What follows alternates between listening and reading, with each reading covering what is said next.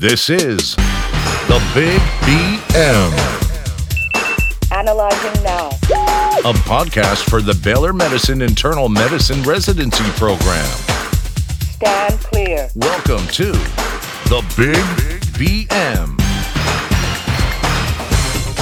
Welcome to episode seven of the Big BM.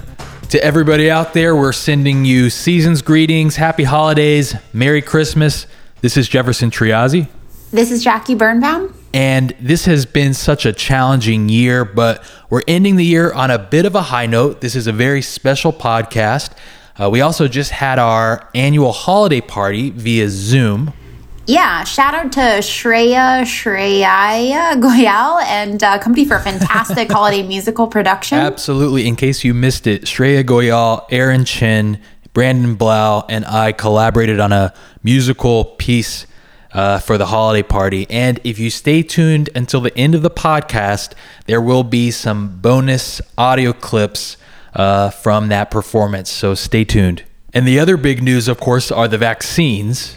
And yeah, obviously, this is a huge topic of discussion that's on everyone's mind. It's hopefully the light at the end of what has been a very long tunnel this year. So, we're very excited to be able to talk to Dr. Hotez uh, today, one of our local and frankly national vaccine experts, who uh, will be talking to us about the vaccine rollout, what we can look forward to in the next couple of months, controversies around vaccine hesitancy, how we can best counsel our patients and think about vaccine safety um, for ourselves as well.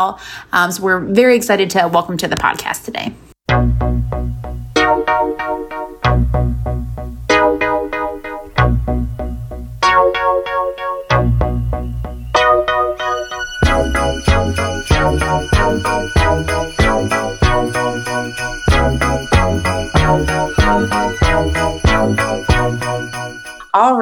Um, well, we are uh, very excited to welcome as our guest uh, today Dr. Hotez. He's the uh, Dean of the National School of Tropical Medicine, Professor of Pediatrics and Molecular Virology and Microbiology, and Director of the Texas Children's Center of Vaccine Development, with numerous other accolades. I could probably go on for hours, but welcome, Dr. Hotez. Thank you for joining us.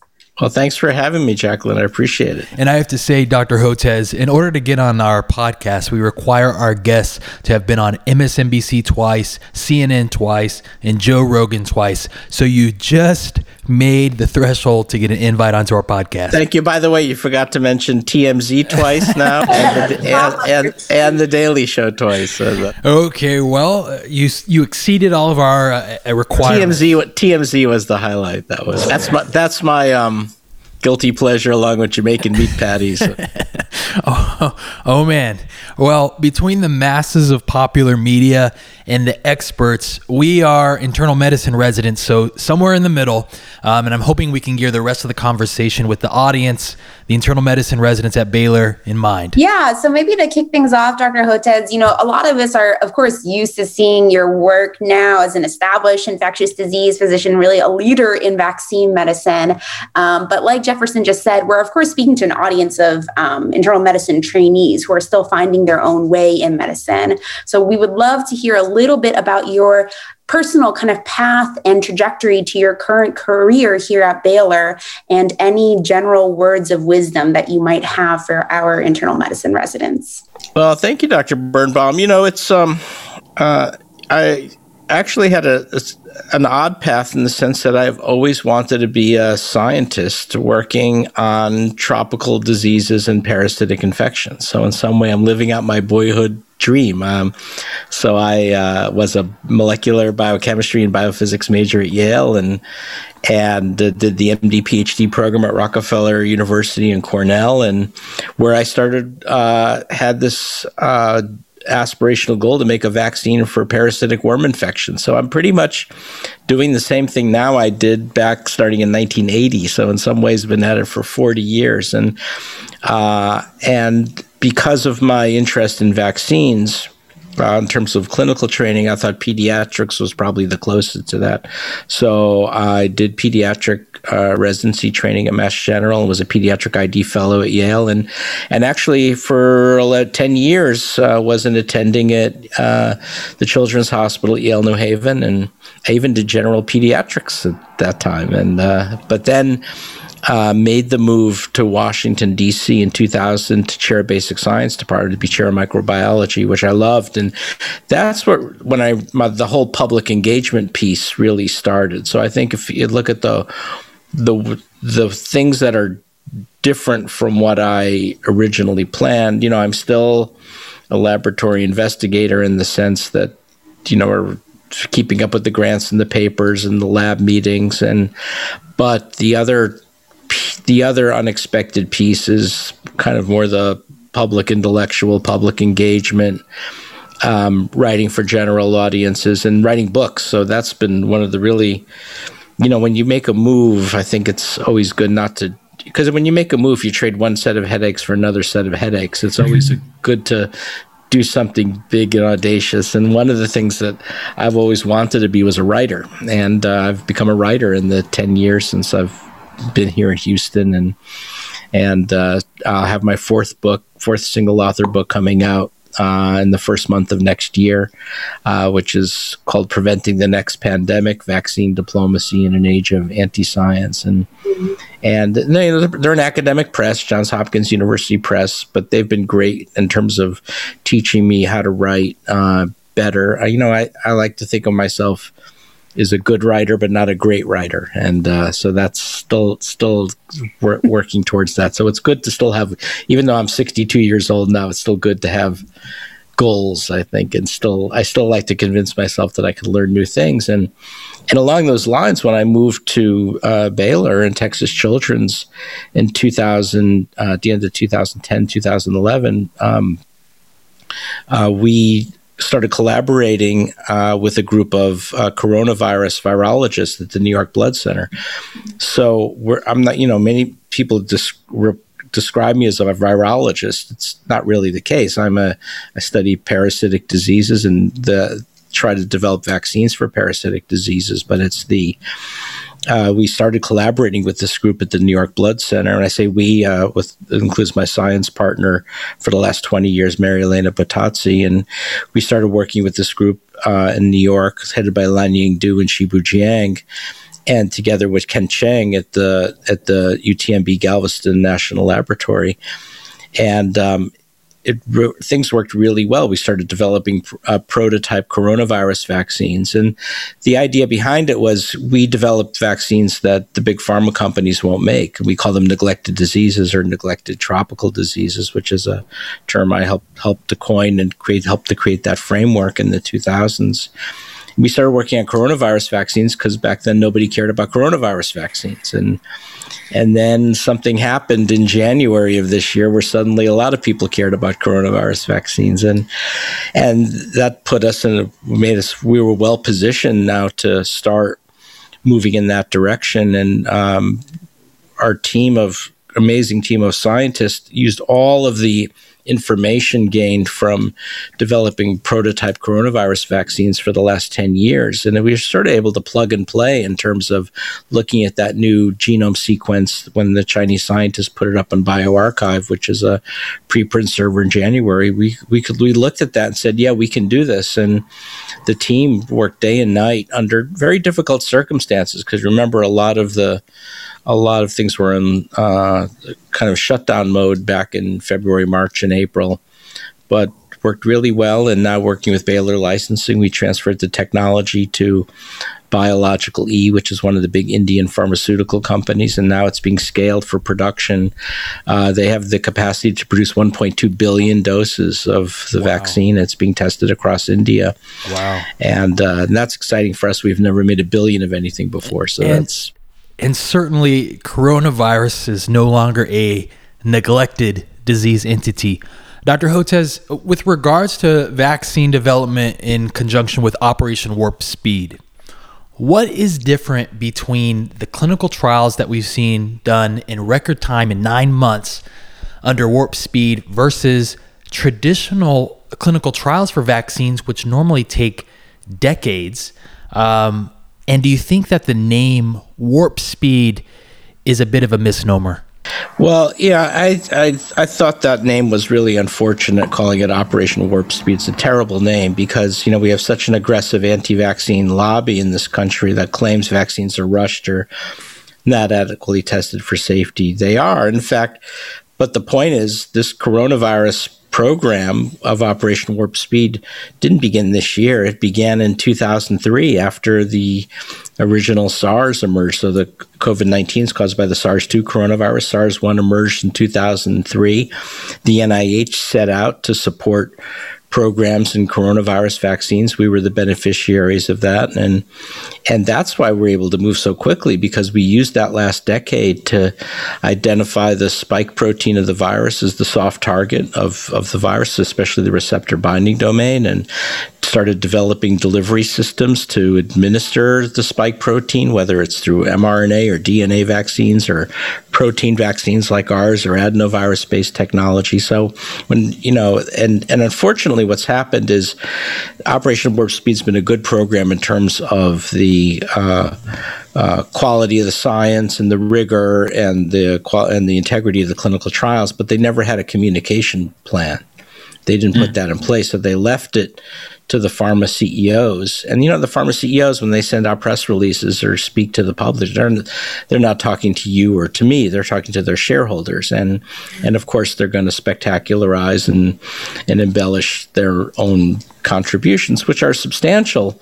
But it, uh, you know, they inconveniently ignore the fact that this is a 17-year R&D program, and so I've tried to fill that gap. You know, when I go on the cable news uh, networks to to explain to the this is not fast stuff. This was 17 years, which is about the usual time frame. It's phase three trials are well powered studies of 30 to 60,000 people. Yeah. I mean, the only real difference uh, with this program compared to past programs is, you know, usually um, when you're doing clinical trials, phase three pivotal studies, you let them go at least a year to collect all the efficacy data and safety data, but that wasn't an option in the absence of a national control program when 3,000 Americans are losing their lives every day. Right. Right. Um, you know, you do the math, right? It's times a year. That's a million people. Uh, It's just a staggering death toll. So we couldn't do that. So that's it's two months of data instead of a year.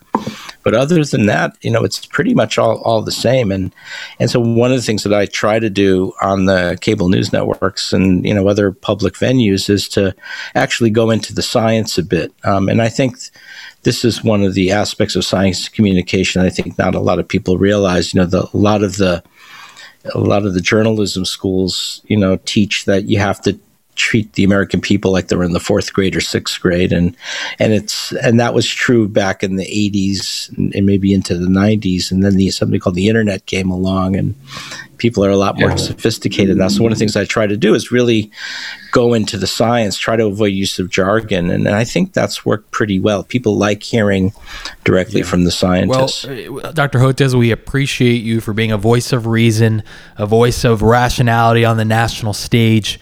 Um, we have several other members of the section of infectious diseases as well at Baylor College of Medicine, Dr. El Sahly, Dr. Atmar, who are not only involved in research but also in educating the public and educating healthcare professionals, uh, Dr. Kulkarni at the VA, just a host of people who are speaking truth. Yeah, and Dr. Hotez, I really appreciate, you know, kind of hearing um, your perspective as a representative and kind of advocate for the scientific community uh, community in terms of uh, communicating this messaging public.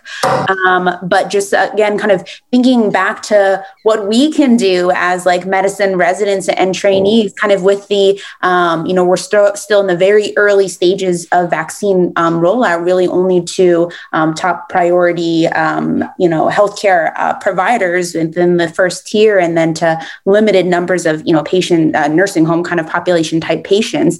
But as we um, anticipate the the further stages of the vaccine vaccine rollout. Kind of how should we think about addressing this as um, medical professionals, both on an individual patient level as we're counseling our patients, um, as well as kind of on a broader um, community advocacy level? Well, you know, I think you ask a, a really important question, and I, you know, this is one of the things that I think most medical students, physicians, and scientists don't get a lot of training in is public engagement in health and science communication. I have a paper that came out earlier this year that said one of the best ways to go up against these anti vaccine, anti science groups is to make physicians and scientists more adept at communicating to the public. Um, you know, when I was being trained and getting my MD and PhD, the message was, well, you don't engage the public, you don't talk to journalists. That's seen as a form of self promotion and or grandstanding, and all of those ideas were put in place before something called the internet came along and social media and Facebook and and Twitter. Don't forget Twitter. Don't forget Twitter, right? And so you know, and I think it's important now that you know it's not everybody wants to do it, and not everyone you know enjoys it and is good at it, and that's fine. But for a, a group of young scientists and physicians who want to do it, we should be able to offer that kind of training. I mean, I had to learn it by trial and error, more more error than trial. Um, but it's uh, uh, I, I think you know, and that is not really in the DNA of our profession either. And as you know, especially in an academic health center. I mean, I mean, I get evaluated like like you do every year, and you know, and I fill out my evaluation form, and it's what does it have? It's got a space uh, for my grants, right? And it's got a space for my paper, uh, scientific publications, papers, and it's got a space for my grants and for my scientific publications, and a space for my grants and my scientific. Yes. I mean, nowhere is it even on there? You've got the books I write, or the um, uh, or the op-ed pieces, or the commentaries, and uh, uh, certainly not the electronic communication. It's you know, it's so the message is more or less sent, and it's, it's by the way, it's, it's everywhere, right? This is this is the norm. So, you know, the academic health centers as a rule, I mean, they're much better here at Baylor and Texas Children's than most places, but as a rule, they don't really like their docs speaking out or their scientists out there. I mean, that I mean, communication is all about protecting the brand and reputation of the institution, mm-hmm. and they don't particularly are not particularly interested in your whether you're going to speak out on social justice issues or going up against anti-science. In fact, that just creates risk for the institution. So it's it's you know it's not it you don't it's not a welcoming environment for physicians and scientists who want to speak out and um, and I think we have to figure out a way to change that to actually not only just barely tolerate it but actually incentivize it and recognize that it's as, as important as uh, to what you do as electronic health records, or or as um, uh, ZDogg says, as important as the uh, elect. Uh, what does he call it? The electronic cash register. Going back to the vaccine, uh, there is a lot of hesitancy to receive the COVID vaccine, not just among the public, but also among healthcare professionals and colleagues. Do you think that this concern is cut from the same cloth as the anti vax movement at large? Or is this something different? It's an extension. So the um, you know the anti-vaccine movement, the modern one, has been around since the Wakefield paper in the Lancet claiming that the MMR vaccine caused autism, and but it really accelerated around 2015 uh, uh, when it took this political turn to the right, um, especially in Orange County in Southern California and in Texas. It uh, it started linking to uh, political extremism on the far right um, under this fake banner of health freedom or medical freedom, and actually started getting money from sources that uh, supported far right wing causes, and they gained a lot of power and strength. And, uh, that's when you saw organizations like Texans for Vaccine Choice were created, which is a, a political action committee, and a lot of it's based in Texas. So you know, Austin, especially the Austin area, is kind of an epicenter of the anti-vaccine movement in in this country, and a lot of the lead anti-vaxxers are moving to Austin and and you know then links with Alex Jones and things like that. So um, and then in 2020, what happened when, you know, with all the Scott Atlas craziness, what you then started seeing was that what was an anti vaccine movement just added to the remit. They started not only protesting against vaccines, but contact tracing, uh, social distancing, uh, wearing face masks, all under that health freedom, medical freedom uh, banner. And so it's just a natural extension to go after COVID nineteen vaccines, and, and that's what you got. So there's a very so there's a very interesting survey that came out last week, and that was done by the Kaiser Family Foundation, uh, looking at levels of vaccine hesitancy. And the two highest groups uh, are really interesting. Number one was what they called Republicans which goes right hand in hand with everything we're saying, right? And and the fact that this was such a red state disease for for the summer and the and the fall, and that's borne out by by the survey. So how do you go up against that? You know, and there way there are things you can do. The other which is also very discouraging, is the African American community vaccine hesitancy for very different reasons. And not so much health freedom, medical freedom, but, you know, the historic and structural racism around the Tuskegee experimentation. Also, the fact that we don't have uh, sufficient numbers of African American physicians, especially African American male physicians, you know, to to to to help with address this.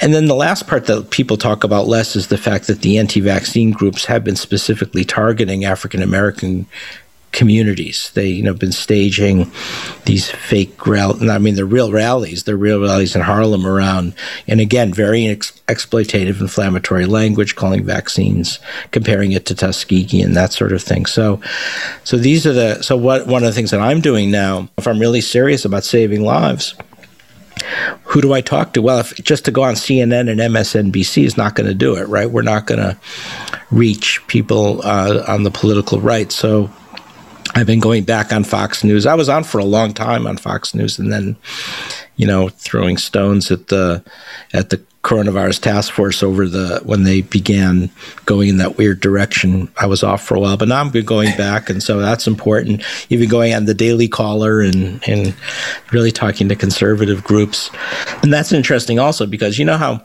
everything is so polarized now. There's no room to talk to both groups. So if I you know, call out the White House coronavirus task force for, you know, uh, uh, deflecting and downplaying the epidemic. I get uh, I get attacked by far right wing groups, and then when they find out that I'm talking to Fox News and the Daily Caller, they they just go nuts. I mean, it's so it's there's there's there's no reward for trying to talk to all parts of the country, uh, and that's really bad. We've got to figure out a way to to, to fix yeah, that. Dr. Hotez, thanks so much for you know your perspective and also pointing out, as you said, you know, that uh, like any issue, it's not like there's a single kind of monolithic group and a single reason that people have this degree of um, vaccine hesitancy that for different populations there are some um, uh, it's multifactorial as as is the case with everything um, in medicine so i really appreciate your kind of um, perspective and and different ways to um, approach that and I will say, we don't want to take up too much of your time, and we do want to um, give you at least one or two real hard hitting questions with uh, all of the free time that I know that you must have as a you know renowned infectious disease doctor during a massive global pandemic. We absolutely needed to know what is your favorite quarantine hobby or activity that you've uh, taken up during this time. So this is really bad because you know all these you know they make you sit through all these sessions about work life balance. and uh, and the truth is, I, I don't do that very well. Um, uh, and unfortunately, I've been married to uh, Anne for 33 years, who puts up with it. Um, uh, no, I mean, I love to write. I mean, writing. You know, I think part of it is because you know, and dealing with you know people constantly and issues constantly and um, you know, when you have a big group, there's always there's always stuff going on. It's so for me, writing is kind of an uh, is uh, there's some solitude, and I'm able to think, and so I would say uh, writing is my is my is my comfort. Um, to be honest, I've I, you know, I should never say I haven't taken it. I haven't taken a day off. I think in the ten years I've been here. Uh, uh I mean, it's. well, I mean, we, we appreciate I mean, the honest I mean, answer. I mean, I mean that ter- that actually terrifies me. I I would have, you know, it's, appreciate it's, your honesty, and I'm glad again that you did not uh, crush under the the pressure of these uh, difficult questions that we came prepared with today. Just promise me you'll never invite me to a work life balance panel. Uh, that that happened to me once, and I did everything I could to get out of it. So. and final question Dr. Hotez, where should we get our bow ties? So um, uh, there's a company called Beau Ties, spelled B E A U X. But then, you know, now that I'm on TV, people send me stuff. So, uh, and then the best was a, a couple uh, uh that lives in Houston part time, and they uh, are they do shopping in London pre pre pandemic, including a very fancy men's uh, f- uh, place on Savile Row called Ede and Ravenscroft. And they sent me some Ede and Ravenscroft's bow ties, which I've never had anything from Savile Row in London before. So now I wear those all the time. So, but I'm sure they're very pricey. And tying the bow tie. I, I can do it with one of my special skills is I can tie a bow tie without a mirror and um, sometimes impress the people at CNN or MSNBC because sometimes they get me at the last minute and I'm putting on the bow tie right before I'm going on, and that really freaks out the camera people that are able to do that. By the way, so a note for the Baylor medicine residents. I love advising young people. It's one of the reasons I'm in a university, not a research institute. So, and um, pre pandemic, I would, uh, pre apocalypse, I would do this whiteboarding exercise uh, uh, where I'd put your name at the top and what you've done in the past and try to understand your aspirational goals and chart paths It's really a fun exercise. It's harder to do now, but if anybody wants to have a kind of a uh, life coach session from a person who has no work life balance. Um, um, I'm always happy to. Uh, I know I'm not an internist by training, but I my brother is actually uh, chief as an internist and chief medical officer at Carney Hospital, uh, which is linked to Tufts in Dorchester, and uh, Dorchester outside of Boston. So I uh, know a lot of internists and internal medicine programs, and I'm always happy to just to sit and listen to career aspirational goals, especially for out of the box stuff, because you know we don't encourage that as much. And and uh, so just send me an email. It's just Hotez last name at bcm.edu, and always happy to set up a time. I used to be really fast and able to do it you know, within a day or two. Now, with all the craziness, it's not as easy, but I can get to you eventually. Thank you so much. That is such a, a generous um, offer, and uh, we really appreciate that on behalf of the uh, the IM residents. Um, but uh, again, thank you so much overall, Dr. Hotez. It's been a real pleasure um, speaking with you. I appreciate you taking the time out of what we know is a very busy schedule, as as evidenced by your lack of non-work um, hobbies. But we'll we'll forgive you for that one. Um, and uh, otherwise, please uh, stay safe and have a happy holiday. Thank you both. Have a great uh, rest. Hopefully, get a little rest this period. Uh, next year, we'll well, at least the first half of the year is still going to be pretty COVID crazy. I think hopefully, as more people get vaccinated, life will get better.